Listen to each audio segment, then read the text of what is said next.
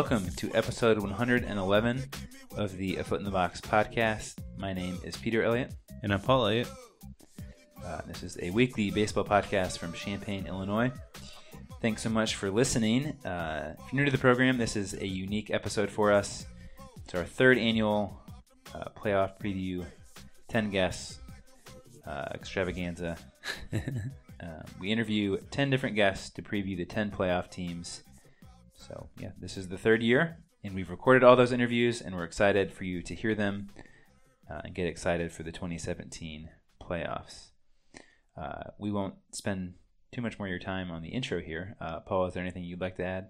No, uh, just uh, hope you enjoy the next two hours of content. Yeah, it, well, hopefully it's a little less than two hours. Maybe uh, you can listen to half of it on the way to work and the other half on the way home. There you go. You're assuming a long commute for our listeners. That's true. Or maybe if you're training for a marathon, you could listen to all of it. There you go. There you go. All right, so the 10 playoff teams, uh, this is the order in which we interviewed the guests for those teams. So we went Cubs, Astros, Indians, Diamondbacks, Rockies, Red Sox, Dodgers, Yankees, and Twins. And we also tweeted out the order, and then uh, on the podcast episode page on our website, we also listed times.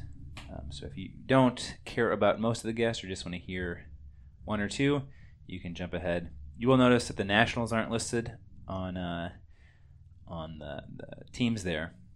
Uh, after trying and su- unsuccessfully to set up an interview with many Nationals writers and people that cover the team, uh, I have, similar to Donald Trump, withdrawn my invitation to the Nationals fan base. They are no longer invited on. Uh, our, our what I thought was friend Jamal from last year's episode, who was great, one of our favorites, uh, has shunned us. And um, So you're shunning him in return. well, so I offered it to him. He has not re- replied. And then I've also offered several other people the opportunity to be on uh, th- this episode, and they have not accepted. So uh, I've withdrawn my offer. The Cubs Nationals rivalry, uh, deep within me, um, no longer being offered, but it is still a 10 guest preview because we had two Twins fans, two Twins podcasters on. So still reach our minimum of 10 guests, but you will not be hearing from the Nationals. They're going to lose to the Cubs anyways, so it's not even worth discussing. Hmm. All that being said, I think we can uh, get started here. Absolutely. All right. Well, uh, episode 112 will come out on Tuesday morning. It'll be our uh, personal preview of the, the playoffs, our predictions, and the different storylines that we're uh, looking forward to. Uh, we do have a playoff fantasy game. If you go to our website at footinthebox.com, you can find that there. Uh, you can win $50 by just picking a team of uh, players from the playoffs, uh, but you do have to pick one player from each team, each of the 10 teams. So it's pretty fun, we had a lot of fun with it last year. So check that out, footinthebox.com. Make sure to get that in before the AL Wildcard game on Tuesday. Well, with that, here we go. The 2017 10 guest playoff preview begins now. There's only one October. All right, our first guest on the podcast is a is a friend of the podcast, uh, a listener of the podcast. Our friend Garrett from Champaign. Garrett, uh, welcome to the program for the first time. Well, thank you for having me, Peter. Absolutely. Before we get into the Cubs talk, uh, wanted to get your thoughts. Uh, you know, this is just hours after you clinched the uh, kind of the first ever Foot in the Box Fantasy League title. So, uh, give your acceptance speech. Oh well, uh, you know, I, I would like to thank uh, everyone who participated in the in the draft, and uh, you know, I would like to thank my mom, my dad, and God, of course. Mm, but. It's uh, it, it was a long season, and it was a hard fought battle all the way up into the end. I think I spent first place for the entire season, up except for like two weeks, and here we are.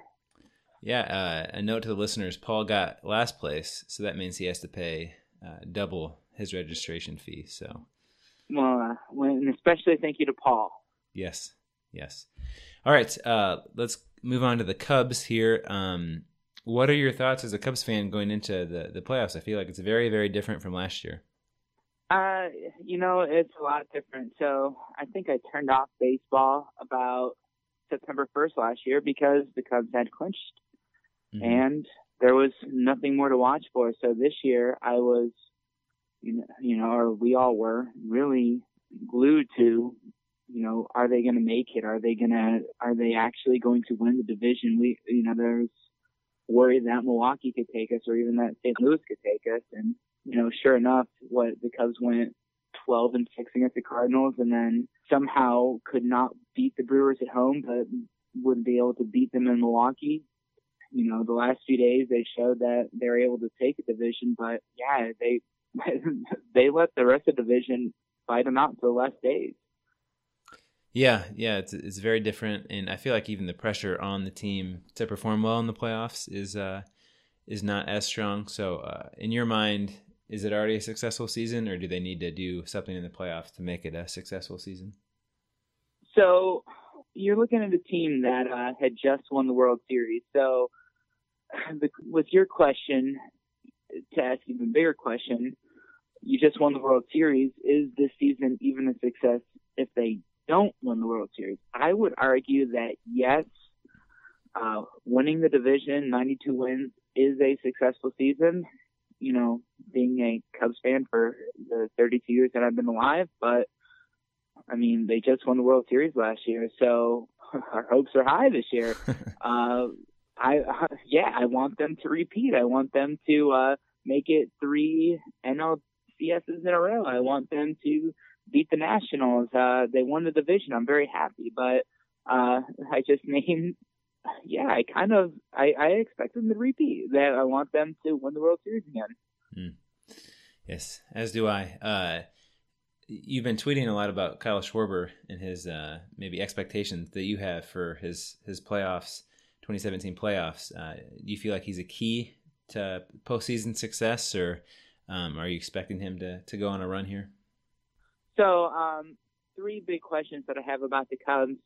Uh, number one is how does the rotation line up? Number two, who's in the out, or actually who's in the bullpen? Number three, who's in the outfield? So, uh, you just asked about number three, who's in the outfield. I I don't really expect Schwarber to be in the everyday lineup up until the World Series. Hmm. Um, in the uh, NLDS and the NLCS, I do expect Schwarber to be manning left field against right-handed pitching. So in the NLDS, you'll be facing Gio Gonzalez in the third game, so Yeah. I expect Kyle Schwarber to be on the bench. If they make it to the NLCS, there's a lot of left-handers in that Dodger rotation. I don't want to count out the wild card teams, but I'm going to for right now. so, uh, I mean, am I expecting big things out of Kyle Schwarber? The the short answer is no. The long answer is they will need it if they want to repeat. So Schwarber has the very, very, very rough first half of the season, uh, was sent down from the minors, and then came up and had a, a very successful second half of the season. Uh, he, he's a he's a proven postseason uh, performer, hmm and if he had does what he did last year in the World Series, year before in uh, the uh, wild card game, the uh, NLDS, the NLCS, then they'll, they'll have a good chance. But I don't think that he has the complete faith of his manager to get the playing time. So as far as big performances, I still think you're looking at your everyday starters. You're looking at Kris Bryant. You're looking at Anthony Rizzo, and whatever Kyle Schwarber gives you is bonus. Now, going after your, your first big question with the Cubs, uh, how the the rotation lines up. I know Maddon's not going to release that until a couple days before Game One. Uh, how would you line up the, your uh, your four playoff starters in uh, at least the division round? So I'm a bit biased. Uh, I, I would put Jake Arrieta number one, no matter where we're at. But I've been uh, I've been reading a lot, and uh, I, I like to try to be a little level-headed. I think the way that uh, Joe's going to go is it's going to be Cal Hendricks number one, Jon Lester number two, Jose Quintana number three, and Jake Arrieta. Actually, I think Arrieta is going to be number three if he's healthy. If Hmm. he's not, they will let him rest. Then uh, then Jose Quintana. Hmm. The uh, the big question is where are they going to put John Lackey? Uh, it looks like he's making the postseason roster, but you know, in 2015 they had Dan Haren and they left him off the postseason roster. In 2017, their fifth starter John Lackey looks like he's making the postseason roster but not getting the start. I don't know if John Lackey's ever made an appearance out of the bullpen, but that's what the Cubs would be asking him to do should Jake Arrieta not be as healthy as they would like him to be. Yeah, yeah. I, It's a big risk there, and uh, I would kind of like them to have another, you know, on in the bullpen, but they, you know, you take Lackey along with them. well, yeah. With Lackey struggles in the first inning, I'm not sure. Uh, not sure him out of the bullpen will be a, a slam dunk success. Uh, I mean, it seems like every Cubs starter has been struggling in the first inning. yes. All right. Uh, well, give me your your prediction. Uh, it sounds like you think they'll beat the Nationals, but uh, how many games will that series go?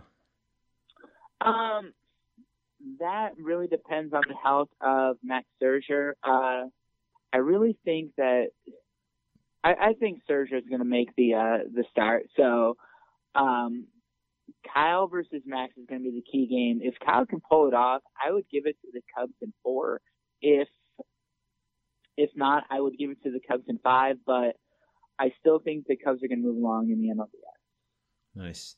Yeah, that would be uh, rather tough for the Nationals. They still have not won a playoff series in uh, in their time in DC, so that's that would be a fun thing to do to knock them out. Uh, who who do you fear more from the Nationals? Uh, Bryce Harper, Anthony Rendon, Daniel Murphy, or uh, Ryan Zimmerman? The big four. Uh, well, uh, you know, the 2015 in me uh, heartbreak is going to tell you uh, Murphy. Oof. Yeah, exactly. Uh, you know, I'm a, I'm a big war guy, just like you are. Yeah. Anthony Rendon at third base is gonna. I, I I see the Cubs hitting a lot of uh doubles that don't go for doubles because Rendon is going to grab the ball. So I'm going to say Anthony Rendon just with his defense alone. Yes. Uh, all right. Last question. Over under uh, Trea Turner steals. Let's go. Uh, let's go four point five. Over under Trea Turner steals in the series. Man, I'm gonna I'm gonna do a Cubs homer right here. I'm gonna say under because Contreras is gonna throw him out twice. Mm. I'll go over. I say he gets at least three on Lester alone. So there you go. When's the last batter to have three stolen bases on Lester? Uh, th- probably Turner. That game, that game that Montero Montero got released for. That I think that was Lester, or was that? No, it was Arrieta. Maybe it was Arrieta. I forget. I think it was Arrieta, and that's when uh, Montero got cut. Yeah. All right. Well, we'll be watching just like Miguel uh, in the playoffs. Um, uh, Garrett, thank you so much for uh, for joining us on somewhat late notice. So uh, thanks. All and, uh, right. congrats for uh, or congrats on your uh, your fantasy title. yes, thank you, thank you. All right. Uh, thanks, man. There's only one October. Our next team to preview is the AL West champion Houston Astros. And to talk about the Astros, we've got James from Astros County on the line. You can follow James on Twitter at Astros County, and you can read his work at astroscounty.com. Welcome, James. Hey, thanks for having me. I appreciate it. Good to be back. Yeah, yeah, we're uh, we're happy to have you back. Um, so, James, this has been uh, you know a historically good season for the Astros. Probably going to win uh, 100 games. You know that'll be nearly a franchise record. And so, you know, having not followed the Astros super closely this year, I'm just curious. You know, what do you think the key difference has been for them? You know, going from uh, an 84 win team last year to you know potentially a 100 win team AOS champion in uh, in 2017. You know, it's uh, the biggest difference from from last year to this year is is you know it's a combination of maturity and then some guys that they brought in. And I was never a huge believer in this idea of the veteran presence until now. I mean, Hmm. at this point, Carlos Carlos Beltran's getting he's getting paid like 16 million a year, uh, or just for this season, I guess, a one year deal. he's getting paid 16 million to basically be like a a, a, a glorified manager. He's not. Uh, he he dropped off big time from last year, but he's been sort of a steadying presence and a guy that someone um, someone like Correa, like Altuve, can sort of look up to and and learn from. And so his value has definitely not. I think he actually has a negative uh, WAR, hmm. but the the value that he's provided to the team, I think, is is sort of off the field in those quote unquote uh, intangibles. Um, but you can't argue with, I mean, the Astros catching core of, of McCann and Gattis is, is far more valuable than Jason Castro and Gattis. And Josh Reddick is uh, a definite upgrade over Colby Rasmus, as much as I love, you know, folk hero Colby Rasmus. So the, the guys that they brought in have, have by and large done a, done a really good job. And that's not even talking about Justin Verlander uh, at the trade deadline. So I, you know, I think that they got off to a really hot start they got really, I mean, they, you know, I mean, I think at one point they were like 60 and 29 or or something like that earlier this season, and then and then some injuries caught up with them, and and I remember thinking, you know, if they only win a 100 games, that's going to be a disappointment because that means something went wrong, and and something did go wrong, you know, between injuries to Keuchel and McCullers and and Correa. You know, they they sort of came back to earth a little bit, but the just maybe hitting their stride at the right time yeah, it's pretty unique. You know, Correa is probably their best player. At least you know him and Altuve are one one and two. It's unique to lose your uh, your best player, your second best player, for a significant chunk of the season and still win uh, 100 games. It's you don't you don't see that often. So certainly um, an impressive season. Um, when we look at the the starting rotation, you know, you mentioned Verlander, uh, you know, Keuchel has also been pretty good as of late. Um, so you know those are probably one and two uh, postseason starters. Who are we looking at for starters three and four in a playoff series? You know, I think that's a question the Astros are trying to answer. Um, you know, in, in May it would have been a slam dunk. You know that that Lance McCullers would have been in the conversation for for one or two, and then he he was injured, and I think a lot of Astros fans kind of called shenanigans on the Astros saying, look, you know, it's, it's a guy that has an injury history. Uh, he he's missed a, a decent portion of the season.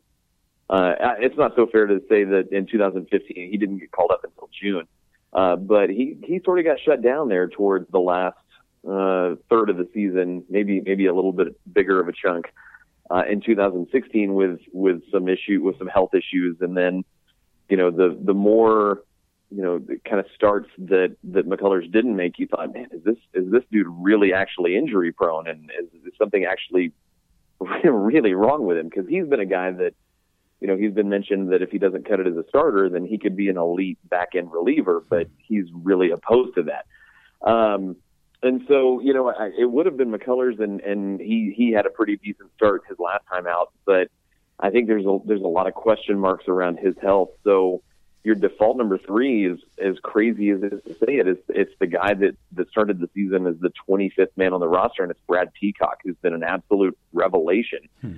Um, you know, over the over the course of the season, coming out of the bullpen and into the rotation as those injuries mounted up.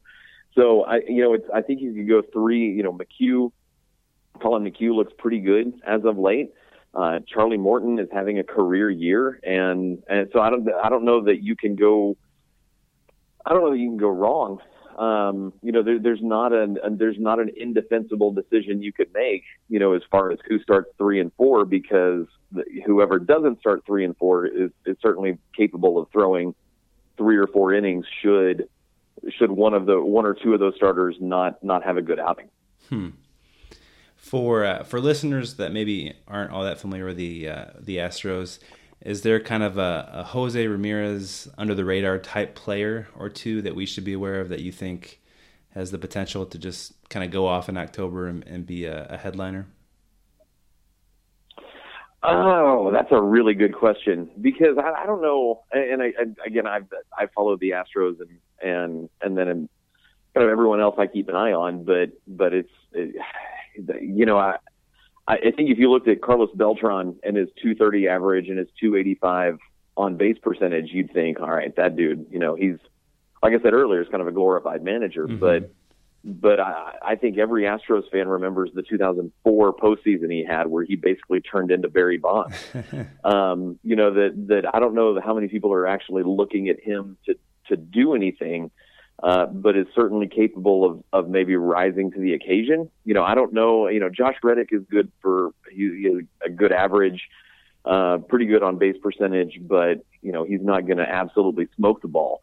Um, the Astros have a lot of just kind of high contact guys. You know, Yulieski Gurriel, you know the the guy the the thirty something year old rookie. Mm-hmm. Uh, you know, he's capable of going off on a tear. Like they're from top to bottom you know, they're, they're, the lineup is actually pretty stacked. So I don't know who I don't you know I don't know who's under the radar of the rest of baseball, but anybody is capable of, of just having a four for five night where they get three extra base hits. Hmm. Uh, last uh, last question here, and it's kind of a big one, but uh, you know, if the Astros were were able to run the table and win the World Series, uh, what do you think the narrative would be? Or I guess another way of asking it would be, what has to happen for the the Astros to win the World Series? What has to go go right for them to be World Series champs? There, has been there, there there are two two answers for you, and I'll, and I'll take I'll take those answers in order. I think the narrative, if the Astros do win the World Series, and I'm going to have to take at least two or three days off of work uh, if that happens, because I will not be capable of of being at work those those two or three days following.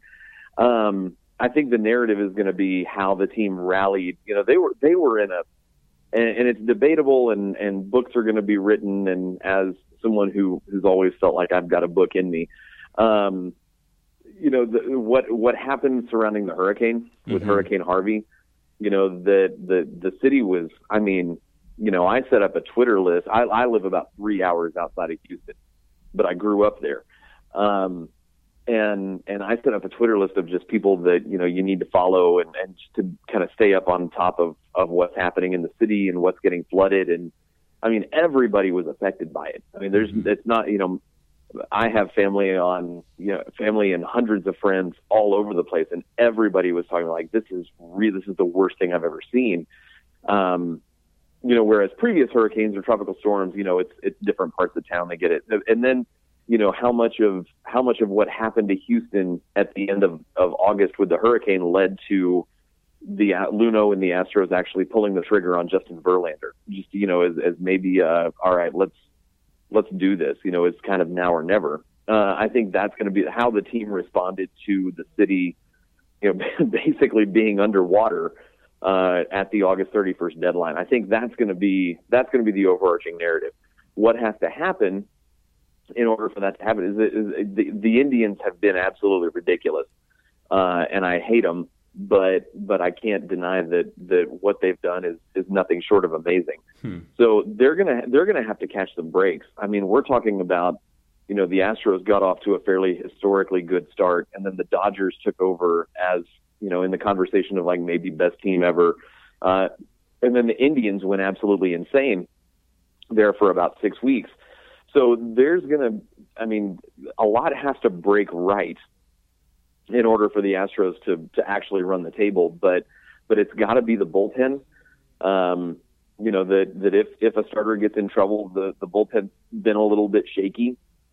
You know, Giles Ken Giles has been has has been dominant pretty much for the for the entire year, but there are a lot of question marks between whenever the starter gets pulled and and getting to Ken Giles. So I think I think the bullpen is going to be key because if a starter gets in trouble, you're going to need to rely on them for four, you know, three, four, maybe five innings to get to where you can get to your non-question mark in Giles at the end. And and he's a decent, he's kind of a human question mark as it is because of he's just we, he's sort of the Mitch Williams kind of wheels off. Uh, you don't know you know, he might load the bases and then strike out the side on the next nine pitches. Like you just don't know what you're going to get. But mm-hmm. he's been really good all year long. So I think the bullpen is going to be the biggest key. Um, you know, there there was a, and if I can take up a little bit more of your time. Yeah. Uh, 98, you know, the Astros traded for Randy Johnson. Uh, that might have, you know, that's the team that the Astros are sort of chasing. That if they win all four games against the Red Sox, you know, remaining in the regular season, that's the team that they will tie for for all time franchise wins with 102. Um, but and I was at I was at the the one of those playoff games that that the, the Astros just ran into the Padres when the Padres got hot and went to the World Series against the Yankees. And I mean, there was just it was just you they hit Kevin Brown at the wrong time and Jim Mhm. Leyritz, you know, God rest his soul, but I hope you know Caminiti, yeah. I, I kind of hope that I hope I hope that an angel you know kind of pokes him in the ribs every now and then. um, you know, the it, it's just a crapshoot, and you know a lot has to break right for any team to win the World Series. But but um, you know, I, I think that's what the Astros are shooting for is just that everything lines up, and I don't think Astros fans would be disappointed if they didn't win the World Series, but you know, get swept in the first round, you know, that's going to be that's going to be a long off season of like, good grief, what if? Yeah. Yeah. Do you? Uh, I guess all that being said, you know, playoffs are a crapshoot. Do you? Uh, do you have a prediction that you want to put on the line? Man, no, because I'm terrible at predictions. Uh, I'm a history teacher, so I'm I'm actually like unlike Mark McGwire, I'm actually here to talk about the past. Um, I you know I, I'd like to see the Astros if they win the pennant. You know that'll that'll be great. Um, they didn't have a, good couple series against the Indians. I, I sort of expect them to make it out of the first round, just because of the combination of of Verlander uh, and and Keuchel rounding into form at the end of the season. I that, I think that's sort of a given. And then whatever happens in the ALCS, you know, who knows with the Indians what they're going to do. So I think win win in the first round and and just hope for the best from that point forward. Yeah, you guys deserve some some good karma after was that 2015 against the Royals, or is that 14? Ugh, I still have PTSD from that Royal series. That was that was 15, right? That was 15, yeah. Yeah. I think was it the the mayor of Houston that had that infamous tweet? Am I remembering? It was the governor of Texas Oh, that governor of managed Texas. to he, he and he he managed to jinx, jinx both the the Rangers and the Astros by like congratulating them both prematurely on their series on their series wins. So uh, you know, politics aside, screw that guy Yeah, um, yeah. for for doing that. You can't you can't jump the gun on a tweet. Certainly. Well, James, appreciate your time. Uh, folks uh, can read your tweets at Astros County, like I said, and follow along at the website astroscounty.com. But appreciate your time, and we'll be reading throughout October. Hey, thanks a lot. Appreciate it. There's only one October. Our next team to preview is the Cleveland Indians. And to talk about the Indians, we've got Mike Hattery on the line. You can follow him on Twitter at Snarky Hatman. It's a great uh, Twitter name, and you can uh, you can read his work. He's been a resident uh, resident at Fangraphs for the last month. He also writes at Waiting for Next Year. Welcome, Mike. Hi, Paul. Thanks for having me. Well, Mike, it's been uh, a very good year for the Indians. Um, you know, especially the second half of the season. As someone who follows the team and has written a, a lot about the team this year, uh, what's it been like to to cover the team, and especially what was it like to cover the the 22 game winning streak? Been sort of surreal. I think um, one of the complexities of this team is just how loaded it is, uh, which is a strange thing to say, but I, I think the last month or so, once the 22 game winning streak ended for this team, has been kind of boring Hmm. in the sense that they're so dominant. Um, and you know, I think everyone's just sort of chomping at the bit for the playoffs because you know, rotation, bullpen, lineup. Uh, this team has it all. Uh, so I think it's been a blast, but coming off, you know, last season and, and the World Series, I think everyone uh, is is troubled but to think about October. Um, you know, every team, especially the teams that make the playoffs, you know, they aspire to win the World Series. But I feel like the Indians, more so than other teams, sort of have an expectation of at least making it this year and of winning it. Do you think uh, this season is a disappointment in Indians fans' eyes if uh, if they don't win at all? I definitely think it is for a lot of Indians fans, um, which I think I think is really tough. You know, the playoffs are so random, and I think everybody has this expectation since they were such a dominant regular season team that you know this is the year it's going to happen, and there's sort of this expectation that if it doesn't happen, then it's ultimately a failure. So I think I think that's definitely the case, um, which I think is too bad, and I think me as well. You know, I, I think there is a feeling where you kind of get you know, when I talked about how boring the last month was in some ways, even with the run, um, you kind of get spoiled. I mean, this is just a dominant team who over 162 games was the best or the second best to the Dodgers in baseball. And there's something really tough about the fact that you know all you can think about is you know how we're going to feel about the season is going to be what's going to happen for the next three weeks. Thinking about the the rotation specifically in the in the postseason, obviously Kluber, uh, probably the AL Cy Young, one of the best pitchers in baseball. He'll be uh, your number one starter. But um, how's uh, two, three, and four looking after that? You know, I think you know Carrasco and Bauer are going to be the two and three in some sense in the playoffs. The fourth spot is where it's going to get sort of strange. I think um, Francona sort of noodled with the idea of going with Josh Tomlin instead of Clevinger or Salazar, which I think is is definitely a bold play. I guess it would only happen if the Indians were up two one the ALDS. Hmm. I think what's more likely when we saw how progressive, you know, Francona was once he gets into the postseason is I think Clevinger and Salazar are going to be used as almost piggyback starters if they start Tomlin. Hmm. Uh, so Tomlin will get three innings, and then you might give three to Salazar, three to Clevinger, um, just so they only go one cycle or one and a half cycles through the order for uh, for most baseball fans, kind of national baseball fans, we're obviously familiar familiar with how Francona used um, Andrew Miller last year and, and Cody Allen. Can we expect similar things? You know, I know uh, there's been injuries, but you know, what's what's sort of your, your expectation for how Francona will use his bullpen in the postseason?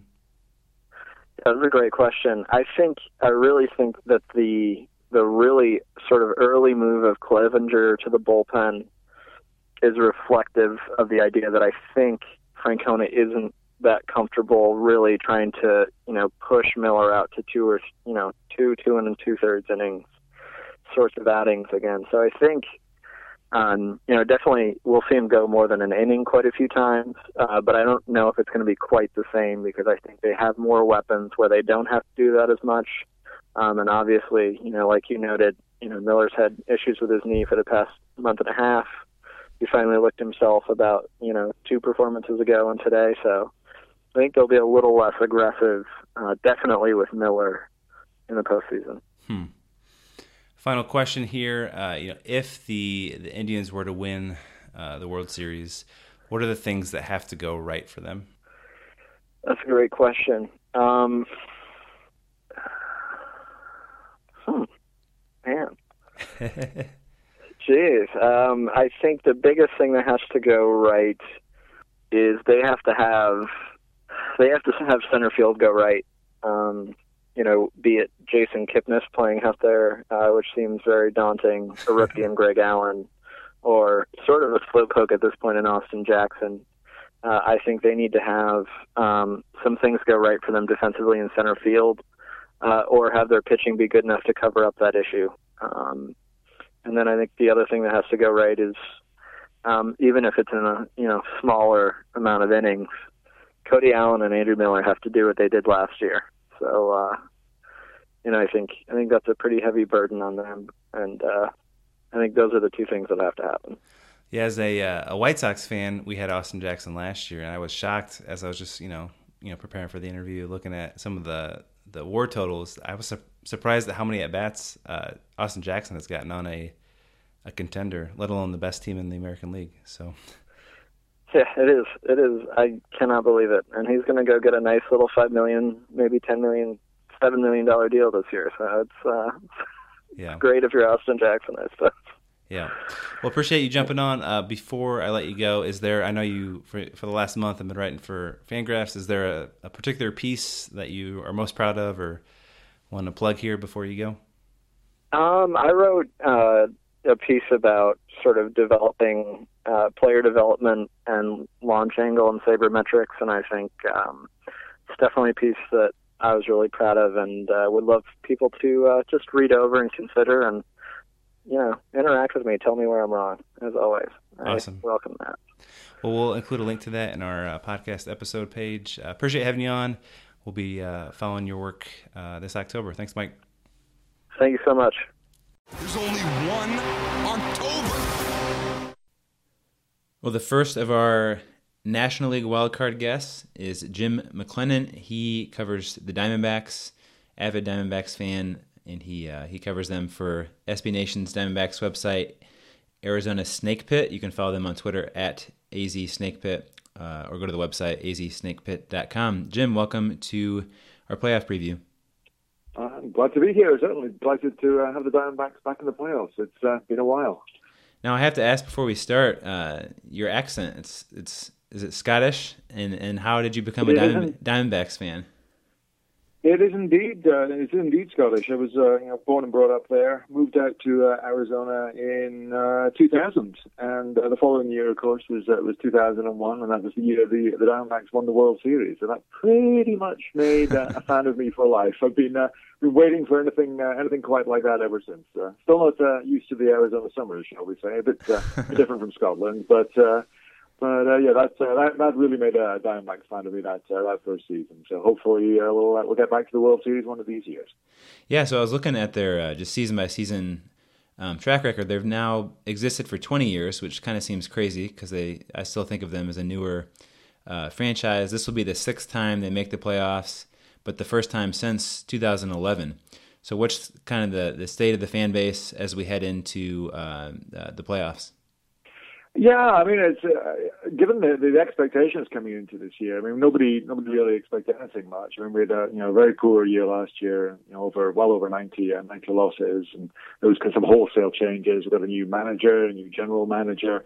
There hadn't really been that much change in the uh, in the, the the player player uh, player roster really for this year. So I think coming into this season, most most people would have been happy. You know, if we got back to 500, uh, that would have been that would have been great by uh, by most standards. So I think. Uh, a lot of the fan base is still still a little bit a little bit um, you know almost skeptical to, to some extent of, mm. of, of the team and uh, but they're obviously delighted to uh, to be back in the, in the postseason. Uh, we're just hoping that it lasts a little bit longer than uh, than one game. That's the, the thing about this. It's the first time the Diamondbacks have been in the uh, the wild card slot, and so we're uh, we're uh, kind of dreading the thought of it being uh, being nine innings and, and done against uh, the Rockies.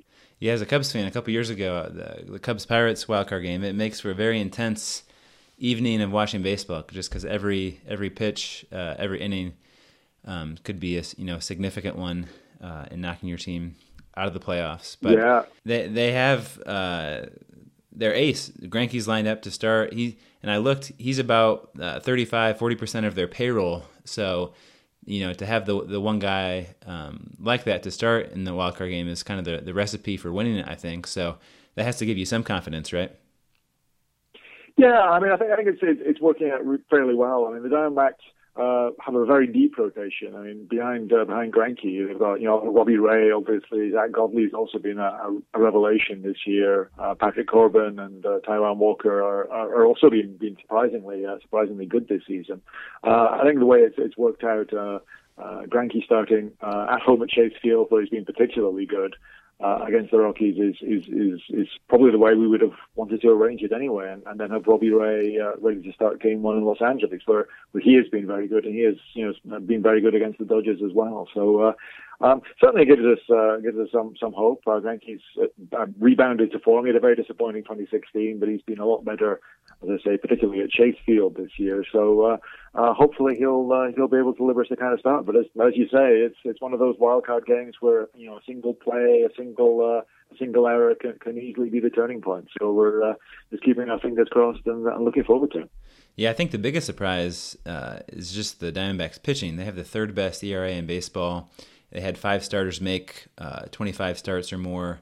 Um, so that I think, yeah, that's that's a, a key to their success. I think going into uh, the postseason. I, one question I do have though, so is uh, Fernando Rodney's the Diamondbacks closer? Uh, just based on watching him in past years, is there high confidence that he can lock things down at the end of games in the playoffs?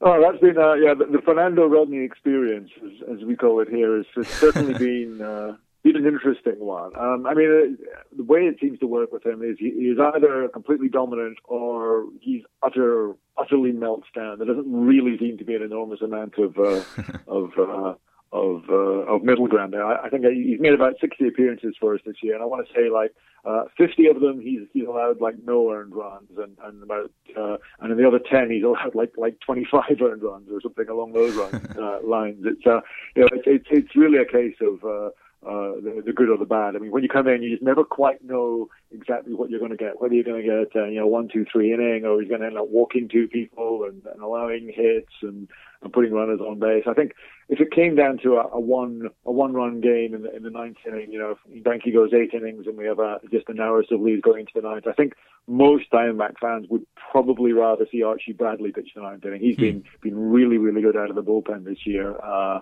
he's also been kind of the emotional leader of the team. So I think most Diamondback fans would probably rather turn to. Uh, to Archie Bradley in the uh, and if it was a, a, a one inning that we that the bullpen needed to get, but we'll we'll see what happens. You know, they Rodney given you know given the cost, given what uh, you know the Diamondbacks have had to pay him, he's been you know pretty solid. I would say generally, he's converted uh, you know uh, uh, the majority of his saves, very mm-hmm. very much so. But uh, there's always that sense of doubt as to whether he's going to have one of his uh, one of his bad outings, and uh, if he does, then uh, the sooner we get him out of there, the better. yeah, m- moving over to the offense briefly, you know Goldschmidt obviously is the centerpiece to the Diamondbacks. I feel like he's still underrated somehow. Uh, five straight All Star games, uh, you know, the best I think first baseman in baseball currently. Uh, he's the centerpiece, but who are some other guys? I know JD Martinez has had a good kind of unique run, just hitting a lot of home runs uh, with the Diamondbacks. But there's other guys that provide a lot of depth. So, you know, if someone hasn't been watching the Diamondbacks, who are a couple guys to key in on um, as key contributors in the playoffs? Yeah, and obviously Martinez was an amazing uh, mid-season pickup. He's hit, you know, 29 home runs. He's batted over, uh, you know, over 300 since coming to us. He's been really one of the the best uh, trade deadline pickups, uh, yeah, you know, in recent uh, baseball history. I would say mm-hmm. he's, he's completely galvanized the offense. Particularly, we were struggling against uh, uh, against uh, left-handed pitching for a while, but he suddenly seems to have helped turn that around. Be, uh, beyond him and Goldschmidt. Um, Chris Iannetta, um, our, our, catcher, has been a surprisingly decent fit, uh, uh, batting second in the order. So that's something that we might see uh, in the postseason in the wild card game. Hmm. Um, AJ Pollock, it's been good to have AJ Pollock uh, come back. He missed most of last year, broke his elbow uh, literally in, uh, in virtually the last the last warm up game, and missed almost the entire season. So it's been good to have him coming back as well. And uh, also in the outfield, David Peralta, who's uh, in a really good story. He was originally a, a pitcher uh, in the Cardinals organization, kind of washed out there, uh, reinvented himself as an outfielder, came back into indie ball, which is where uh, the Diamondbacks picked him up, and he's uh, he's made his way back. He's hitting uh, hitting 291 with 14 home runs this year. So uh, hmm. there's definitely some threats at, at the top of the Diamondbacks lineup. Uh, final question for you, and something we're going to ask each of our guests is what's what what's kind of the narrative behind a Diamondbacks World Series run? You know, if the Diamondbacks make a run, which um, there's a, a real shot at. What's kind of the narrative behind a, a long playoff run for the Diamondbacks? Well, I, I think it's going to, we're really going to go as far as, as that starting pitching takes us. I think the the narrative pretty much for uh, new manager Torey Lovullo this year has been he wants his, his starters to, to give him 21 outs. And I think as long as hmm. the, the Diamondback starters can do that, uh, then that kind of allows us to, to pitch Archie Bradley in the eighth and Fernando Rodney in the ninth, and, and that's going to be a good recipe for success. I think our uh, the back of our bullpen, you know, um, behind uh, behind Rodney and, uh, and Bradley is is definitely a, a, weak point. So we'd rather just avoid them entirely if possible. just go uh, from the starters to the uh, the uh, the Bradley and Rodney Uh, um, you know, tandem at the uh, for the last couple of innings. So I think it really comes down to how far the the Diamondbacks starting pitcher can go. If they pitch as well as they have uh, during the regular season, then I think they can certainly stand up to anybody. As I say, uh, one uh, one through four, which is really what they would be in the, the postseason. I think they can uh, they can they can match up with just about anybody in in either league. So. Uh, I think it's really going to come down to how far the, the, the starting pitching uh, is able to deliver good outings, and, and that's going to determine how far the Diamondbacks go into the postseason. Well, great. Uh, Jim McLennan has been our Diamondbacks expert on uh, this playoff preview. Check him out at uh, azsnakepit.com and on Twitter at azsnakepit. Jim, uh, thank you for joining us and best of luck to your Diamondbacks. Thank you very much for having me. I always enjoy uh, chatting about the Diamondbacks, and hopefully it'll be a, a good postseason for everyone. There's only one October. Our next guest on the podcast is Brian Kilpatrick. He covers the Rockies for Purple Row. It's the Rockies SB Nation website. Follow him on Twitter at Purple Row BP, and then uh, check his workout at purplerow.com. Uh, and I believe you, you run the Twitter account for Purple Row. Is that right, Brian? Yeah, that's correct. Nice. Um, Guilty as charged. well, uh, Rocktober is back. Uh, how, how's it feel? Uh, first time since 2009. Yeah, it's awesome, you know, and I think a lot of people who are around the team, um, follow the team closely, cover the team, whatever. You know, I don't think anybody's too surprised because you know the last couple of years you can kind of see it coming, but at the same time, it's just uh, surreal that it actually happened and it's actually here. Absolutely, yeah. So I'm I'm curious about fan bases in general, but uh, especially attendance. And so I was looking at um, kind of final attendance numbers for this year. The Rockies are eighth. They finished in eighth, just shy of three million, and they were up four thousand per game from last year. So would you say uh, did the fans buy in as the season progressed, or was it they just acknowledged in, in the offseason like, hey, this is a team that could contend this year? Yeah, I think a lot of fans, to their credit, have um, have seen the, the positive strides the team has made. Um, you know, last year the Rockies only won 75 games, but they were in it, and you know, well into August. So, you know, the, the, pieces were there. Um, I think people could tell, and but yeah, like you said, the end result is um, that's actually the largest attendance the Rockies have had since 2001. So hmm. it's been a really long time since they've had um, that many fans come to the ballpark, and oh yeah, they were doing great attendance numbers early in the season. They did pretty well down the stretch. So, you know, like I said, I think people just realized that you know this this was a good team in the making, and so they bought in kind of early. Yeah, selfishly, I, I, want them to, to beat the Diamondbacks because uh, I think uh, Coors is a underrated ballpark, and it's really cool when it's full and there's um, kind of high leverage moments. So. Uh, I'm rooting for them, especially compared to to uh, Chase Field. I'm not not a big fan of that park. But um, moving on to the actual team, the offense was was probably better than the pitching staff. Although both, you know, with the Rockies, both both need to be there for them to to make the playoffs with the ballpark they play in. But um, a lot of their young players, are Arenado, Blackmon, LeMahieu, Story, they're all homegrown, developed. I know LeMahieu got traded from the Cubs, but uh, he's a younger player that they've developed. Um, and they were fifth in OBP, fifth in slugging in all of baseball this year. So stacked offense. Um, I guess just going into the playoffs, uh, you feel pretty confident that they're ready for the the big stage, um, or, or, how do you feel about the young core going into the playoffs? Well, I think uh, I actually I worry a little bit more about the offense than I do the pitching staff. Hmm. Surprisingly, that kind of comes with the caveat of you know how pitching staffs are generally managed in the playoffs. You know, a lot of times you'll only, especially in the National League, a lot of times you'll only have your starter go three or four innings in a low scoring game. You want to get a pinch hitter in there, and then uh, um, if you've got one of those good multi innings relievers like how the Indians used Andrew Miller last year, then you're still in good shape. So, uh, you know, my question is is how some of those young offensive players will handle themselves in the postseason against really good pitching. Um, and obviously, that could only last one game if uh, if they can't beat Zack Greinke. The Rockies have hit him well in the past. Hmm. Um, you know, they, they've got a lot of guys who who've had a lot of at bats against him and had a lot of success. So it's not like small sample size stuff either. So that's a plus for them. But uh, you know, but but they've got they've got good enough pitching at the top of the rotation and uh, and a good enough and deep enough bullpen to make things work um, as far as that goes.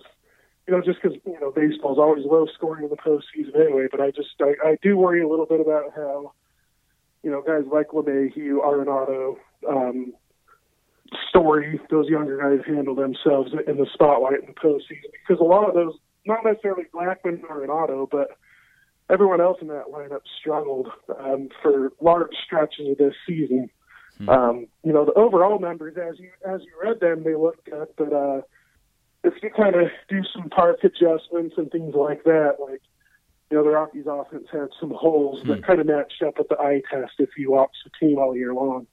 Yeah, I remember Arenado even uh, he really struggled in the World Baseball Classic. You know, obviously small sample size, but um, you wonder if he maybe has a bad game or two. If that kind of if he if he's reminded of of maybe that um, that stretch and kind of gets in his head a little bit. Um, but moving over to the, the pitching staff, uh, they've got the second youngest staff in baseball, uh, according to, to Baseball Reference. Uh, innings log this year, second youngest uh, staff in baseball. Uh, I assume Jon Gray will start uh, the wild card game. I'm not sure if that's been announced yet, but I was reading on Purple Row that he's kind of the favorite to, to start the the wild card game against Greinke. Uh, if they do win that game, what does the staff look like against the Dodgers? Yeah, Gray is going to start that wild card game. Okay. So, so you're correct there. I mean, he's the Rockies' ace, man. He's, he's he's the guy you want going. He's pitched really well against the Diamondbacks this year at Chase Field. I think he's got a couple of ten strikeout games there this year. And, you know, the Rockies don't strike out a lot of people as a staff, so but he's that one guy who you can count on to go in there. You know, regardless of who he's pitching against in this bat, so that's uh, they're they're going to need it um, against a good D-backs offense and, and with Greinke on the mound. But uh, beyond that, um, they've got Tyler Anderson, who was really, I mean, he was super underrated last year as a rookie. He was uh, one of the best pitchers in baseball at managing contact. You know, just a lot of soft contact against him. Um, didn't give up a lot of barreled balls. He's he's just got he's got a really deceptive delivery and and stuff that's probably a little bit better than he gets credit for. And he, he had a rough go of it for most of this season, but he was injured, uh, dealing with a knee injury for a while. Um, since he's been back though from the disabled list, he, he's got an ERA in the ones, I think, in in uh, in twenty something innings since he's been back from the DL across like three or four starts. So he's he's looking like uh, he was looking last year, which will really help the Rockies because beyond those two, um, yeah, German Marquez has been up and down. Um, but overall, had a really good rookie season. And then uh, Chad Bettis and Tyler Chatwood, and you don't really know what you're going to get out of those two Hmm. on any given night. Well, great. Uh, it's been a, kind of an up and down season for the Rockies. Lots of cool moments. Uh, 52 and 39 in the first half. They were a big surprise, and then uh, they. I'm not sure exactly what they did on Sunday, but they were 35 and 35 in the second half going into to today. Um, so uh, I feel like they kind of studied themselves in the second half. Probably proved a lot of people wrong that thought they were, you know, when they started to struggle, thought that they were out of the playoff race. So uh, I guess as a Rockies fan, do you have you have like a favorite moment or two from the season that, that you'll remember, regardless of how the wild card game goes? I think the the top moment to date is when uh, Nolan Arenado hit a walk off homer to complete the cycle. Oh yeah, that was awesome. in June and in June, and that put the Rockies 20 games over 500. And I think they won the next night um, on a clutch hit from Arenado too. Hmm. So uh, they topped out at 21 games over 500 in June, and uh, you know, kind of coasted from there. They didn't play well for large stretches of the second half, but you know, it's kind of one of those things where they probably weren't as good as the record showed through June 22nd or whatever it was, but they also weren't as bad as they played in some portions of, of the second half either. So it's and one of those games where you meet in the middle, and it's an 87 and 75 team, and that looks about right. And you know they're they're good enough to get to the postseason, and uh, they just have to to they they have to have that formula of you know get five or six good innings from their starting pitcher, and then lean on a bullpen that has been pretty good, but has also been pretty overworked at times this season because you know they they had a rotation full of rookies for a good portion of the season. So, but you know if if, if they get if they just get good enough starting pitching, I think they can hang in there. Um, but but yeah, the top overall moment definitely Arenado's walk off cycle. It's uh, it would be really hard to beat that. Yeah, that was that was an amazing, uh, amazing uh, moment uh, for all of baseball. Uh, last question: We're gonna uh, ask each uh, of our guests this question. Uh, what's the narrative behind a, a Rockies World Series run? What's what are kind of the reasons why, um, the big reasons why the Rockies would win the World Series? What has to go right for that to happen? They just got to hit. They got to hit with runners in scoring position. I mean, that's a big thing for them. Um, that they did really well in the first half of the season and didn't do so well down the stretch. Um, you know that can be the ups and downs of hitting with runners in scoring position can be cyclical and and uh, you know sometimes it's just noise, but at the same time, you know, it feels like the Rockies are due to start doing that again because they struggled with it for for a month or two now after being so good at it to start the season. So if they can regain their form, um, keep getting runners on base, and just uh, having good enough at bats to to get the guys in, then that that's going to be how they do it.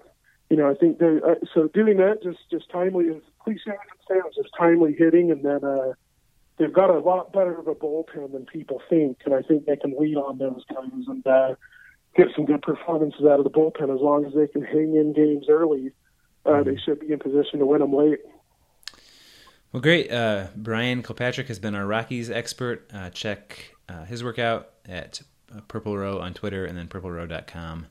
Um, lots of good stuff there. Brian, thanks so much for your expertise. Yeah, thanks a lot for having me. I appreciate it. There's only one October. Next up on our list of playoff teams is the Boston Red Sox. And to talk about the Sox, we've got our podcast friend Jake Devereaux on the line. You can follow Jake on Twitter at DevJake. That's D E V J A K E. And you can take in his wonderful work at BP Boston. Jake, welcome back. Thanks for having me, Paul. I really appreciate it. Well, another year and another playoff appearance for the Sox. And, uh, you know, although they're a, a playoff team and they're going to end up with 93, 94 wins, it's been a tumultuous year. You know, I'm not a, a Sox expert by any means, but I thought of, you know, injuries to key players, uh, weird sort of infighting with announcers and players, brawls, even Apple Watches. It's just been a kind of kind of a nutty year. So I guess given all of that, uh, what's what's the pulse of the team heading into the playoffs, and kind of where's your personal level of confidence um, in their ability to go on a run in October? Well, first, I, I think I I totally agree with you in terms of uh, how crazy a year it's been. Um, and and the pulse of the team has been very much uh, up and down, and it's strange to look up the standings right now and see 91 wins and um, you know a three game division lead on the Yankees, and still feel like things haven't gone quite as planned. In terms of the biggest question mark on the Red Sox, I, I think it's been the offense all year. And Pedroia uh, made it back to the lineup today, but he's been dealing with some knee soreness. Uh, Mookie Betts was out of the lineup today with left wrist soreness, which apparently isn't going to be serious. Uh, and then Eduardo Nunez, who was a tremendous pickup at the trade deadline, um, is out with a right PCL injury in his knee. So uh, we're not really sure when he's going to come back. And then when you flip the script and look at the uh, the pitching side of things, um, that's been equally worrying, worrisome lately. And and guys that you're not typically uh, accustomed to worrying about throughout the course of the year, like uh, Chris Sale and Drew Pomeranz, have been showing some signs of fatigue. So um, it's been interesting. I think that at this point, though, Red Sox fans are sort of just throwing their hands up in the air and going like, "Whatever, like whatever happens, happens." Um, you know, it, it, certainly doesn't feel like a team of destiny. I think I'd, I'd put it that way. Yeah, you, you can kind of check me on this, but it, to me, it feels like the the Indians are the favorites just based on the last couple months, and then I'd probably put the Astros up above the Red Sox just in terms of how they're playing now. Is that kind of where you, you are too? Yeah, that's totally fair, and I think um, you know you could even make an argument for the Yankees uh, with a better run differential, uh, being just as dangerous, if not more dangerous, than the Red Sox in the playoffs. So, um, yeah, I, I, think there's a few troublesome things. Um, the Red Sox obviously have lived and lived and died this year by the success of their pitching. Uh, both the starting pitching and the bullpen have performed incredibly well throughout the year, but uh, Chris Sale has a 4.38 ERA in August and a 3.72 ERA in September, and uh, is is a clear number two in the Cy Young race right now. And um, Pomeranz has been throwing uh, reduced velocity, and he's at a career uh, innings limit uh, for him. He hasn't pitched this many innings ever as a starter. So I guess uh, the key guys that they've been banking on all year are are starting to show some some signs of maybe not not being fully there. But I guess what all Sox fans should be hoping for is that we draw the Astros because the Astros represent a team that the Red Sox don't see all that often. Um, and Alex Speier, who was a guest on our podcast, The Red Seat, uh, he's a great Red Sox writer. He actually did an article about um, Sale and his problem with familiarity uh, with other teams. So Um, against the Indians, who have seen him quite a bit throughout his career with the White Sox, um, he has an ERA in the mid fours, and against the Astros, he's got an ERA uh, under two. So that's a team that just doesn't see him very much. And he actually did a really interesting thing where he looked at players that have had between you know one and nine, 10 to nineteen. And he went all the way up to fifty plus plate appearances. Um, and when you get to that fifty plus plate appearances uh, threshold, uh, players typically have a lot of success. A 319, 369, 490 slash line uh, once you get to that limit. So it seems like with Chris Sale, um, when you get familiar with him, some of that deception's gone, and um, and he becomes more hittable. So. Uh, bottom line is that the Red Sox are going to kind of live and die by what Chris Sale uh, and Mookie Betts do in the playoffs because those are the clear uh, best guys on the team. So, um, I guess I, I, I'm hoping for I'm hoping for the Astros, and and I'd feel pretty good about that. But I wouldn't feel like the Red Sox were a favorite in that series, and I'd certainly feel like they were a huge dog against Cleveland. Hmm. With uh, with the uh, playoff starting rotation, obviously Sales um, probably gonna get the ball in game number one. After that, when you talk about like starters two, three, four, uh, what are we looking at? Well, it's definitely going to be Sale Pomeranz. Uh, I think that at this point, uh, Eduardo Rodriguez has pitched the best out of the uh, remaining two uh, guys that could be there. Him and Porcello. I think at this point, Doug Fister's probably pitched himself out of that playoff rotation. Uh, they may go Rick Porcello just to break up the uh, lefty contingency there because Sale Pomeranz and Eduardo are all lefties. Um, so I could see them certainly doing that. But I think if you're looking at who deserves to be the three starter, it's certainly Eduardo Rodriguez right now. Um, other key battles uh, on that position player uh, 25 man roster. I think you're looking at fourth outfielder. It's going to come down to Rajai Davis versus Chris Young. Uh, I personally think they'll go with Rajai Davis just for the speed element. Um, and then they'll probably carry seven relievers. Uh, the guy who I'd like to see left off is Matt Barnes, who's probably not going to be left off uh, of the bullpen. And I, I think they should carry Sam Travis as an additional hitter uh, on the bench, along with Nunez and Brock Holt. So um, that's the way I'd like to see it break down. Matt Barnes has just been terrible in high leverage situations this year. Um, and I know that he's pitched in quite a few of them, and, and John Farrell seems to have confidence in him, but uh, he hasn't been performing quite as well lately as I think uh, some of the other guys. But overall, you really can't complain about the bullpen. It's they're going to live and die by how the stud starting pitchers do and how the offense performs. And um, betting on the Red Sox offense this year, it just doesn't feel like a good bet right now. For uh, for baseball fans or, or listeners to the podcast now that maybe aren't all that familiar with uh, the Red Sox, is there kind of a, a under the radar type player that you think could just kind of explode and have an awesome October? Well, um, Mookie's getting hot at the right time. Certainly not an under the radar guy. Um, Benintendi has been incredible over the last month or so.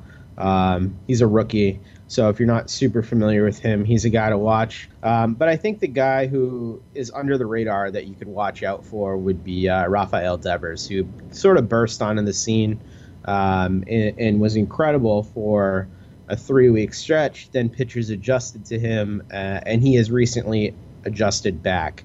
Uh, and he's broken out of a, a slump, and he seems to be hitting really well. And um, Devers has game changing pop. He also has incredible bat speed and the ability to put the barrel on pretty much anything. I don't know if you remember, but uh, he's the one who teed up that um, Aroldis Chapman 102.7 mile an hour Hmm.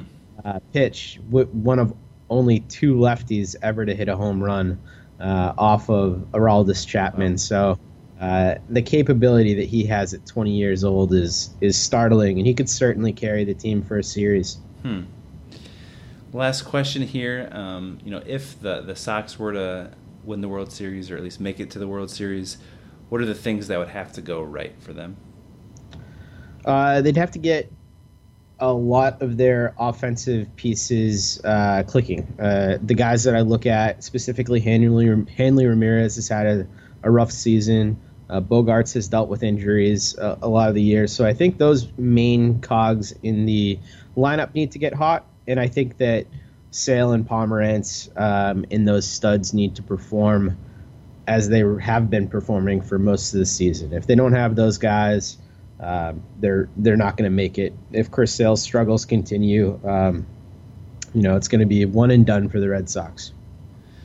Awesome. Well, I give the opportunity to all of our guests to, to make a prediction. I don't know if you're a prediction type guy, but um, any any thoughts on a World Series matchup?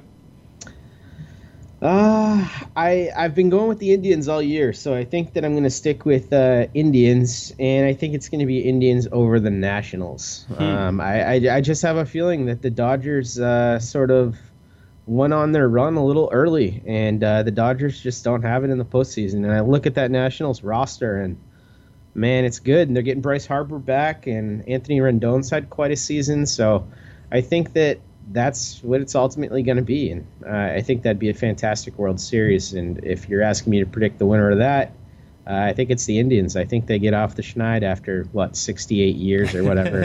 um, yeah. So they they got pretty close last year. So I'd I'd like to see them do it this year if the Red Sox can't hang in.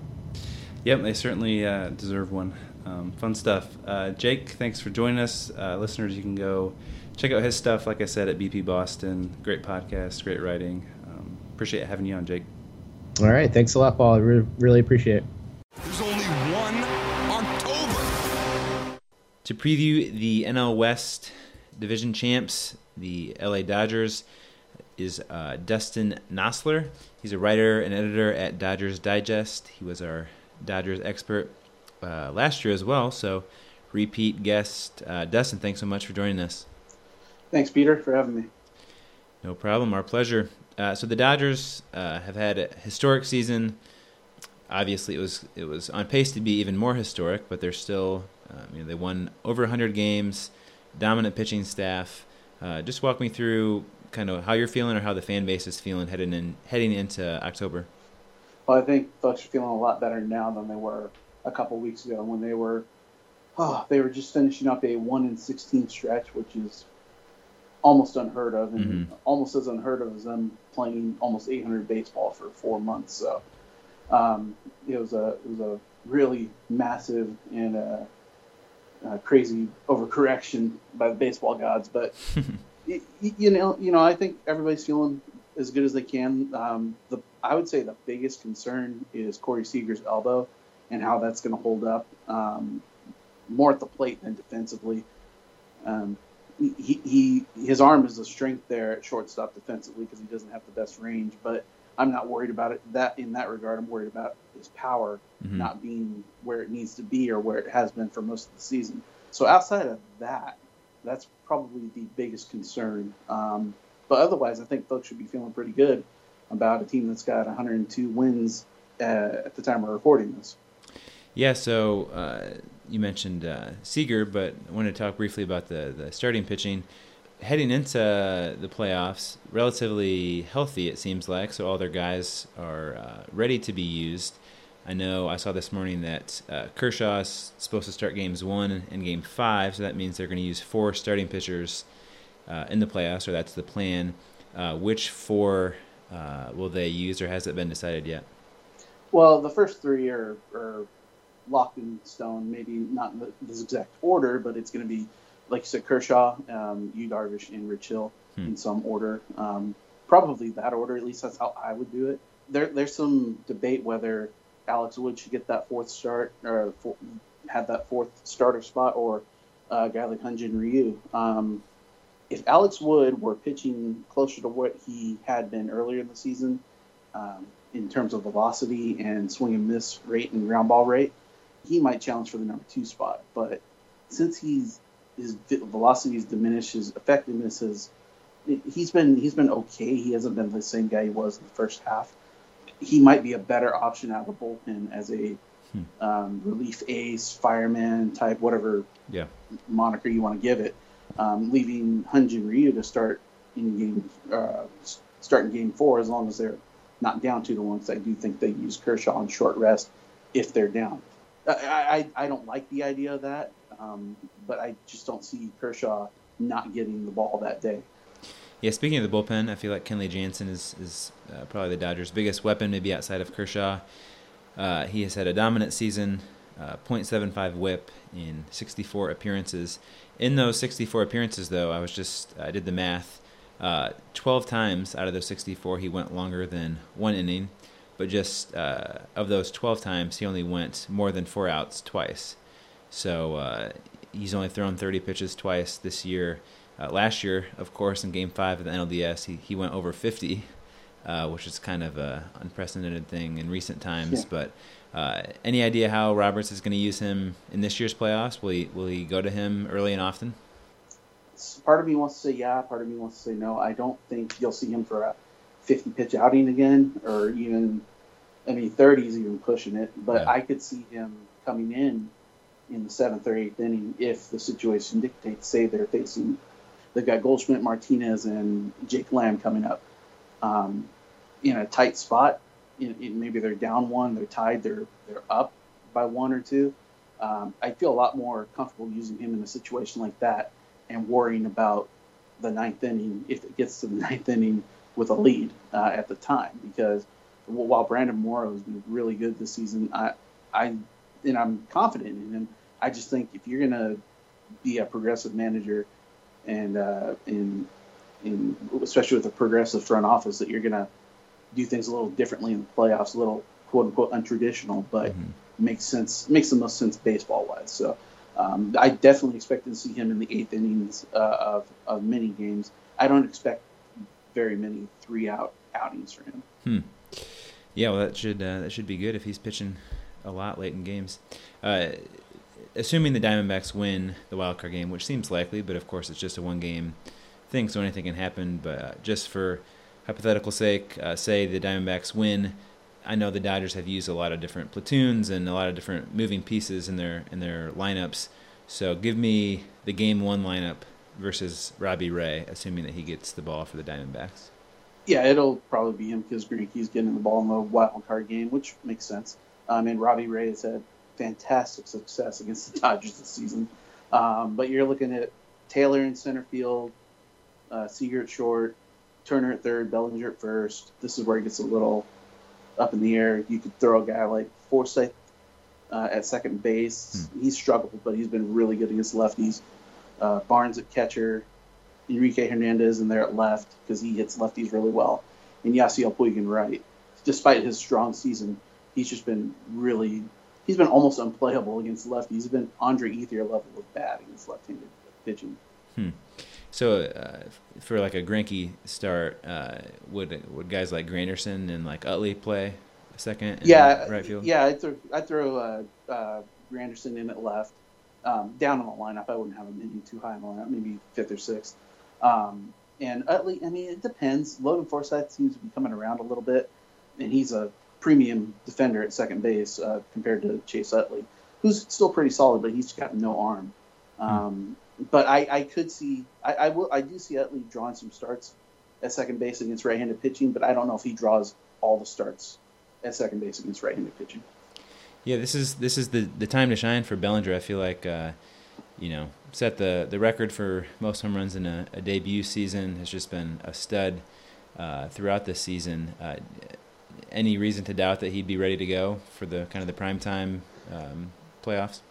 I I don't think so. He does well um, in pressure situations and late in games.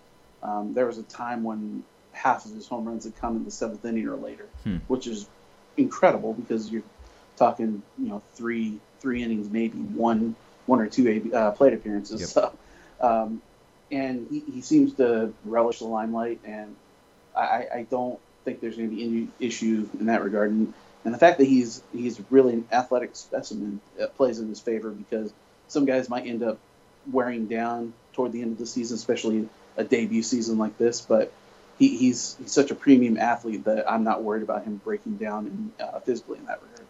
In 2017, Dodgers were first in attendance, drew over 46,000. Uh, you know, healthy, thriving fan base. Uh, will they get angry with Dave Roberts if uh, things don't turn out well in this year's playoffs? Uh, absolutely, um, without a doubt. Every every fan base gets mad at uh, its manager, no matter what the outcome. Even if they win, they're like, "Oh, they didn't win in the right. You know, they didn't win yeah. good enough. Cubs, well, will, yeah, but- Cubs fans got mad at Maddon uh, throughout the offseason, for- and he won the World Series. Yeah.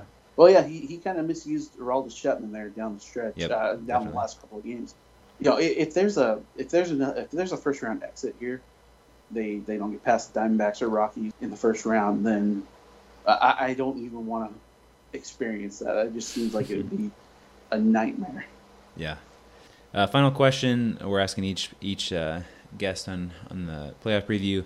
Uh, what's what's the narrative if the Dodgers win it all? What's what's kind of the thing that you can point to and say, you know, this is this is why they won it. Their best players stepped up, and their best being Clayton Kershaw, uh, Corey Seager, Kenley Jansen. Those guys, they they performed well. Um, you can have all the depth in the world, and it obviously has worked for them throughout the season. It doesn't it doesn't mean as much come a five game and two seven game series. Um, that's when your stars have to shine, and if if they do end up winning the World Series, it'll be because Clayton Kershaw put the team on his back. Uh, Corey Seager and Justin Turner and guys put the offense on their collective back, and Kenley Jansen um, dominated out of the bullpen. Mhm. Well, great. Uh, Dustin Nosler has been our Dodgers guest. You can check his work out at DodgersDigest.com. He does great work there. Dustin, thanks so much for joining us. Thank you for having me anytime. There's only one October. Our next team to preview is the New York Yankees. And to talk about the Yankees, we've got Andrew Mearns on the line. You can follow him on Twitter at MearnsPSA. Well, Andrew, we'll get right into it. I think it's been a very good year for the Yankees. Certainly not a perfect year. They've had their issues from time to time, um, but just been a really solid season. As you look back on the regular season, um, how would you characterize things? Yeah, that this team had a lot of talent, but it didn't really seem like they were probably going to get quite to the playoffs this year. And not only did they get there, they pretty much ran away with that top wild card spot and almost stole the AL East from the Red Sox. And I'm pretty sure no one would have seen that coming at the beginning of the season. And I mean, I feel like you could definitely say the same for Aaron Judge as well. People knew he had a lot of power potential, but 52 homers, I I don't know about that. Yeah. Uh, as we think about the, the playoff rotation specifically, uh, obviously I think Severino is your number one. He'll be starting on Tuesday. But you know, if they beat the the Twins, uh, how do you see kind of one, two, and three lining up in the division series? Um, I think they would probably go with Sonny Gray to start that division series opener. He's the guy they got at the deadline for to be that hired gun, and he's going to be on there for the next two years. And he's definitely capable of throwing some elite performances out there. I'm sure we'll see Masahiro Tanaka and CC Sabathia in those third and fourth spots. I'm not sure who would go first necessarily, since um, Tanaka has been up and down of late. He was absolutely brilliant in his last start with 15 strikeouts, but he's had problems with homers all year. And CC is the one, um, the one lefty that they have who can cause um, who at this point in his career can cause some interesting problems for opposing teams, just because he is that. He, he's sort of in that late career Andy Pettitte mold, where Mhm. he's sometimes able to get batters out, even though he's not really throwing that hard anymore. Hmm. What um what would you say is sort of a reasonable expectation uh, for the Yankees kind of uh, progression in the playoffs? I think most people are pro- projecting them, or all people are projecting them to beat the Twins. That would certainly be a disappointment. But you know, if they, for example, were to win that and then lose in the division series, do you think that's uh, a disappointment, or can we still kind of deem this season a success? I mean, there will always be legions of Yankees fans who are going to say World Series or bust, but I don't think that's I don't think that's entirely fair for the team based on how you're going into the year with them. I think they do have the talent to go and make a really deep run in the playoffs, but at the same time, as long as they can get by the Twins in the wild card game, and even if if they fall to the Indians in the division series, that Cleveland team is just so loaded and they've been so good, especially late this year, that I don't think people should really be that disappointed about it. I, obviously, I'm hoping that they can go as far as they can, Mhm. but as long as they get into that division series, I won't be disappointed. I am afraid of that Twins matchup, though. It feels like a big trap game. Yeah. Even though the Yankees have had success over the Twins in the playoffs in the past, but the past is the past. So Yeah. knows? Man, one game, uh, it's a crapshoot. You know, there's exactly even, even, when you have a heavy favorite in baseball, it's not it's not like football or the NBA. Um, yeah, and those uh, I do remember actually I went to a, a, Yankees Twins playoff game back in 2004 that they lost because is the is the division series opener and Johan Santana uh, just absolutely stifled them. Yeah. So who knows? Yeah. Um, for for fans that you know are more national, haven't followed the Yankees that closely this year, is there sort of a player or two? That you have your eye on that's maybe under heralded or hasn't been talked about enough? You know, obviously not Judge, um, mm-hmm. but is there someone under the radar that we should be looking out for? Um, Greg Bird has been really, really good since he got back from the disabled list this month. He's been on fire with several home runs in September. And he's a guy who, with that short porch out in right field, he could definitely do some damage in a in, in the playoffs. And he's had success off Ervin Santana in the past as well. His first two career home runs are both offers Ervin Santana in August 2015, and he's he's just shown that he's good. He has really good ability to take care of that short porch if he can connect on one. And another guy I would say is Aaron Hicks, who also just recently came back from the disabled list. And in his first game back, he robbed a grand slam. Hmm. So you know he is he's a guy that he could also make a difference with the bat. And he was really doing well earlier in the season before he hit the DL. Hmm. All right, just a couple more questions. Uh, I'd be remiss if I didn't talk a little bit more about Aaron Judge. Obviously, just a monster season. Nobody saw coming. 50 homers, 100 RBIs, insane OPS. Um, I know he hit a little bit of a snag there in August after the All Star break, but are we back to seeing kind of the Judge of the first half here down the stretch? I think so. I mean, he just hit so well in September and that pretty much just erased all the concerns I think most people would have had. He had 15 home runs in the month, which is easily his most productive month of the year, and that's saying a lot considering how hot he was in the first half. I mean, he's still a guy that will might very well strike out in half those playoff at bats, but as long as he can still run into some, then he's going to be a real difference maker in that lineup. Have you seen like a specific way that pitchers that are successful with him attack him? Like, is it breaking balls away or fastballs up or anything like that?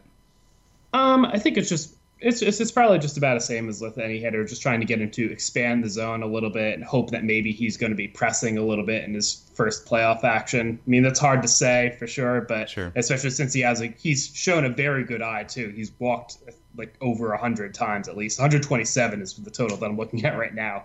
So he has a good eye at the plate but sometimes he can expand the zone still just because he's so big. Yeah for a young hitter let alone a rookie to have you know 50 home run power and an on base percentage of over 400 it's it's pretty remarkable. And you know you sort of feel like you're watching history when when he steps up the plate each time.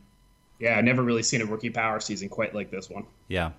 Final question here. Uh, we've asked this to, to each guest we've had on, but if the Yankees were to win the World Series, what are the things that would have to go right? Um, I think you're going to need basically all that young talent to show that they can do the same thing in the playoffs. And then you're going to need that rotation to step up as well and really be able to curb the home runs that they that are possible to allow, especially in a place like Yankee Stadium. And you're going to need to see that bullpen step up in one run games as well. That's been a problem for the Yankees all year, which is kind of strange considering how loaded of a bullpen they have. But, you know, Dellin Betances was super shaky down the stretch. Aroldis Chapman lost the closer's job at one point. And oddly, it's it's been Chad Green who's been who has hmm. had the best season out of the Yankees bullpen. it's just it's really funny that he ended up there, but they're going to need him to pitch well eh, as well if they're going to make a deep run. Very good. You uh, do you have a playoff prediction, or are you a prediction guy? Uh, I'm not really a prediction guy. I mean, I'm I might as well just say what I think was going to happen, and that the Yankees will probably beat the Twins in the wild card game, but then fall to the Indians in the division series. I I just think that Cleveland team is too good. Very good. Well, Andrew, uh, it's a pleasure having you on again. Um, folks, follow him on Twitter, like I said, at Mearns PSA. Uh, thanks uh, for jumping on, and we'll be following your work this postseason. Yeah, thanks for having me.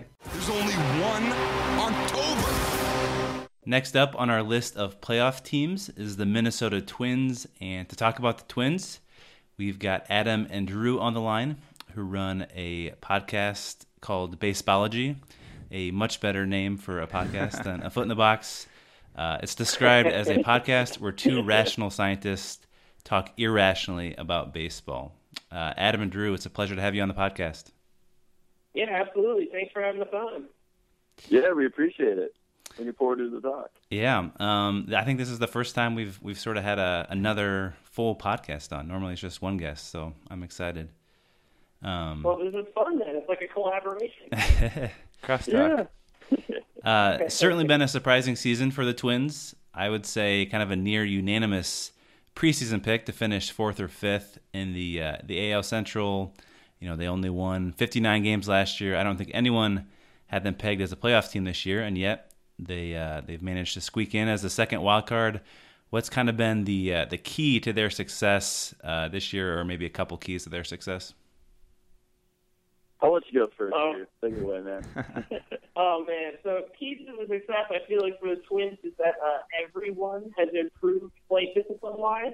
Uh, that'd be the first thing that I would say. So like last year, the Twins basically would just swing at anything, whether or not it was like three feet out of the strike zone or in the strike zone, um, and usually it came with poor results. So it started with the person that I normally think of in this scenario is Eddie Rosario, who will literally still swing at everything pretty much. but um, now, basically, everyone, if you look at like O swing and C swing percentages for the Twins, it appears that they are doing a lot more of swinging at pitches that are in the zone and making a lot better contact with pitches in the zone, uh, as opposed to just like swinging at anything. Uh, they're a lot more selective. Yeah. So I think that's been a huge thing because we scored a lot more runs and our pitching still sucks. But you know, we're at least trying. We're trying. We're scoring more runs. It's been fun to watch at least. Yeah, yeah, I'm with Drew. I think uh, a big part of the increasing success, certainly from last year, uh, is this maturity of the Twins' young core. And Eddie Rosario is one of those guys who is one of the, I'd say at this point, five or six guys in this young core who are just maturing and becoming better players. Uh, the other thing that I would mention, which also clearly involves the young core, is the defense. So Drew mentioned that the Twins' pitching is still bad. I mean, there's no question about that. It's not a good staff. the bullpen is like average at best. I think it was a pretty average bullpen in the second half. Um, little below average overall for the entirety of the season. But even casual baseball fans who aren't Twins fans or in Minnesota have probably seen on Sports Center or wherever at this point just ridiculous catches from Byron Buxton in center field. Mm-hmm. So I think a big part of the improvement is yes, the pitching is still bad. They're not striking anybody out. You know, opposing hitters are still putting the ball in play. But a major difference from last year is those balls are getting caught. I mean, the Twins have one of the best defensive outfield in the entire league. I mean, they've just been absolutely incredible this year. And uh, the infield, you know, not so much. It's about average. Joe Mauer has been really good over at first base. Uh, Miguel Sano, who moved back to his natural position at third, was also, uh, you know, around average at third base. Uh, and Dozier pretty good at second. Polanco, so so at short. So uh, just really good defense. And uh, Jason Castro, who was the Twins' big offseason free agent signing, uh, I think has also made a difference. And uh, you know, more runners caught on the bases than Kurt Suzuki had for the behind the plate last year. Maybe calling a better game, certainly a better pitch framer. So, yeah, I'm throwing it to the defense. Props to the defense. Well, that's Definitely not the pitching. I mean, you guys even pointed it out on your website. I'm pretty sure Peter wrote something about like ranking the pitching staff by WAR. I think I remember reading that a couple Yeah. days ago. yeah. And I'm pretty sure the Twins were at the bottom of that. So you know, you know, I don't think anyone's surprised. no. Yeah, yeah. Uh, well, Buxton, I think, is is the the player on the Twins that I've always been most intrigued by. Uh, he's had obviously a much better season this year than uh, than previous seasons. He came in as a super hyped prospect, probably in the last ten years, one of the most hyped of any of any prospects, just because of all the, the tools that he that he had and the potential that he had. Uh, just walk us through, as a Twins fan, you know, what's your experience of Byron Buxton? I'm sure at some points you were really disappointed, but this year it seems, especially late in the year, it seems like oh man, that's been exciting. I will run with this because uh, Adam and I have been debating Byron Buxton, and actually the debate somewhat still continues. Um, I still don't believe in Byron Buxton's bat yet. Hmm. Uh, he's had he's put together a couple great months, including like the end of the year last year. Everyone was all hyped, like, "Oh, it's going to be great this year." and then he spent the first three months of the year swinging and missing at like 60% of the pitches he swung at. And it's just, it's fun to watch him in the field, but man, I just am not sold on his bat yet. Like, it's just, he's a really like bipolar player for me. I know Adam will give the exact opposite story, and he just loves Byron Buxton. I'm just gonna hand it off to him so he gets some positivity. Uh, yeah, dude's right about that. Um, I've been with Byron Buxton. You know, even when he was struggling, as you guys mentioned, uh, at the beginning of the season, and it wasn't just struggling. I mean, it was absolutely brutal uh, at the plate, uh, with the strikeout rate being unbelievably high, um, and just looking lost generally at the plate, like horrible pitch recognition, um, swinging at balls he had no business swinging at. But you know, I'm with him. Like I said, I, the defense has been great all season long. If you actually look at BaseballReference.com real briefly and look at uh, the WAR rankings just on the Twins, he's number one, and it's really not that close, especially for position players. Uh, you know, the the Twins cities media certainly, um, and maybe the national media as well, have always been a fan, or at least the last few seasons, have been a fan of Brian Dozier, uh, and for good reason. Um, but if you actually look at position player WAR on BaseballReference.com, Byron Buxton is far away number one. And we just talked about it uh, on the podcast a few days ago. How I think he's sitting at 5.1 or two, and Dozier's down at 3.9. So I mean, it's the bat has come along in the second half. I don't have the numbers here in front of me, but um, the strikeout has gone down considerably. Uh, we're starting to see the power come back. He can bunt when he wants to and get hits. Every single is a double because he steals bases like crazy. Um, and I, I forget the number. I think he's stolen 24 consecutive bases. Hmm. Uh, he's only and been he caught 28 one for 29, I think. but and the one time he was caught, he slid past the bag. He was like the throw didn't beat him. Um, whoever the second baseman or shortstop was just did a really good job of keeping the tag down and getting him out. So um, I am definitely all with him. I was frustrated at the beginning of the season watching him flail away at the plate a little bit, but he was great last September. He came along considerably even through the team struggles and then since the All-Star break uh, this season as well. He's just been lighting it up at the plate, um, in the field. And one thing you can see as you're just watching a Twins game is that he's having more fun clearly than he's ever had at the major league level. He's always smiling. He's messing with his teammates. Uh, it just looks like he's becoming a leader, which as a fan is really encouraging. Um, so yeah, I'm all about Byron Buxton. Uh, uh, one uh, one final question here on the Twins. You know, a question we've been asking uh, each of the the guests we've had on is, you know, what would the narrative be, or what sort of has to go right for uh, you know the team you're covering to to make it to the World Series? Obviously, with the Twins, I think they have the worst odds in Vegas of, of making the World Series. Not many people um, have much hope of them even getting past the Yankees. But in your estimation, um, what sort of has to go right? What would what would need to happen for them to make it to the World Series? Oh man, Adam, do you want to start with this one? what needs to happen for them to make it to the World Series? Oh boy. Um, Uh, yeah. uh, yeah, it'd be along those lines, a miracle. Uh, I mean, really what would need to happen, and this would be pretty miraculous, is the starting staff and the bullpen would just need to be lights out for this team. Um, I am a believer in the lineup. Uh, I think the lineup, you know, they're going to score runs. There's not much question about that. They've actually, since the All Star break in the American League, they've scored more runs than any other team. Hmm.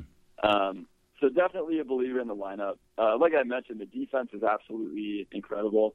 It's been really good all season, but I think what we're, you know, worried about for the one game playoff in New York, as well as the rest of the playoffs, if we get there um, against really good teams like Cleveland, who they'd have to play first. Um, just be worried about the the pitching staff. Absolutely. I mean, if they they're starting Ervin Santana on Tuesday, and if they get through that, uh, it's not even clear who the game one starter in Cleveland would be. Uh, but it, Probably it Kyle be. Gibson. Yeah. okay, you know, I'm gonna actually just go super specific here. I'm gonna say the narratives that I want to see the Twins have is Kyle Gibson pitches like Madison Bumgarner pitches in the playoffs. I don't think we've ever seen Kyle Gibson in the playoffs. This is what I want to see. This is the narrative that I need to see happen. That's what I'm going for. Kyle oh. Gibson becomes Madison Bumgarner. And then we'll start hitting him too. We'll just put him as DH or whatever. We'll get rid of our DH and hit him as a pitcher. Boom. Next thing you know, we've got Kyle Gibson matching home runs and throwing shutouts, complete games. That's what I'm going for. I mean, I think that's what would need to happen. Yeah, for the Twins to get to the World Series, that's what would need to happen. Hmm. Well, uh, appreciate your uh, your Twins thoughts. Uh, like I said, folks, uh, check them out. Baseballology. Is there? I know you've uh, you just started. Is there a specific episode you want to point people to? Uh, we actually just did a super cool interview with former St. Paul Saints and actually former Texas Ranger Mark Hamburger Hmm. uh, last week. Uh, I think it's like episode seven. That's a pretty sweet one. Yeah. To check out. Uh, he's a really he's a really like introspective dude. So I'd probably say that one's the one that I'd recommend first. Awesome. Yeah, that was a lot of fun. He gave some, you know, unique perspectives on being a player. He's been in the major leagues. Uh, He was in major league organizations for like six or seven seasons. Now he's in independent ball, actually playing here in St. Paul. Uh, going to Australia to play soon. Uh, he's just a really interesting dude uh, who has some really unique perspectives on being a player. So yeah, I think that's what we plan to. Yeah. Sweet. Well, go check him out, guys, and uh, you can also follow along online. I believe you guys have a Facebook page and are on Twitter as well. So check them out. Thanks for uh, jumping on, guys. Yeah, thanks for having Yeah. Yeah, we appreciate it for sure. There's only one October.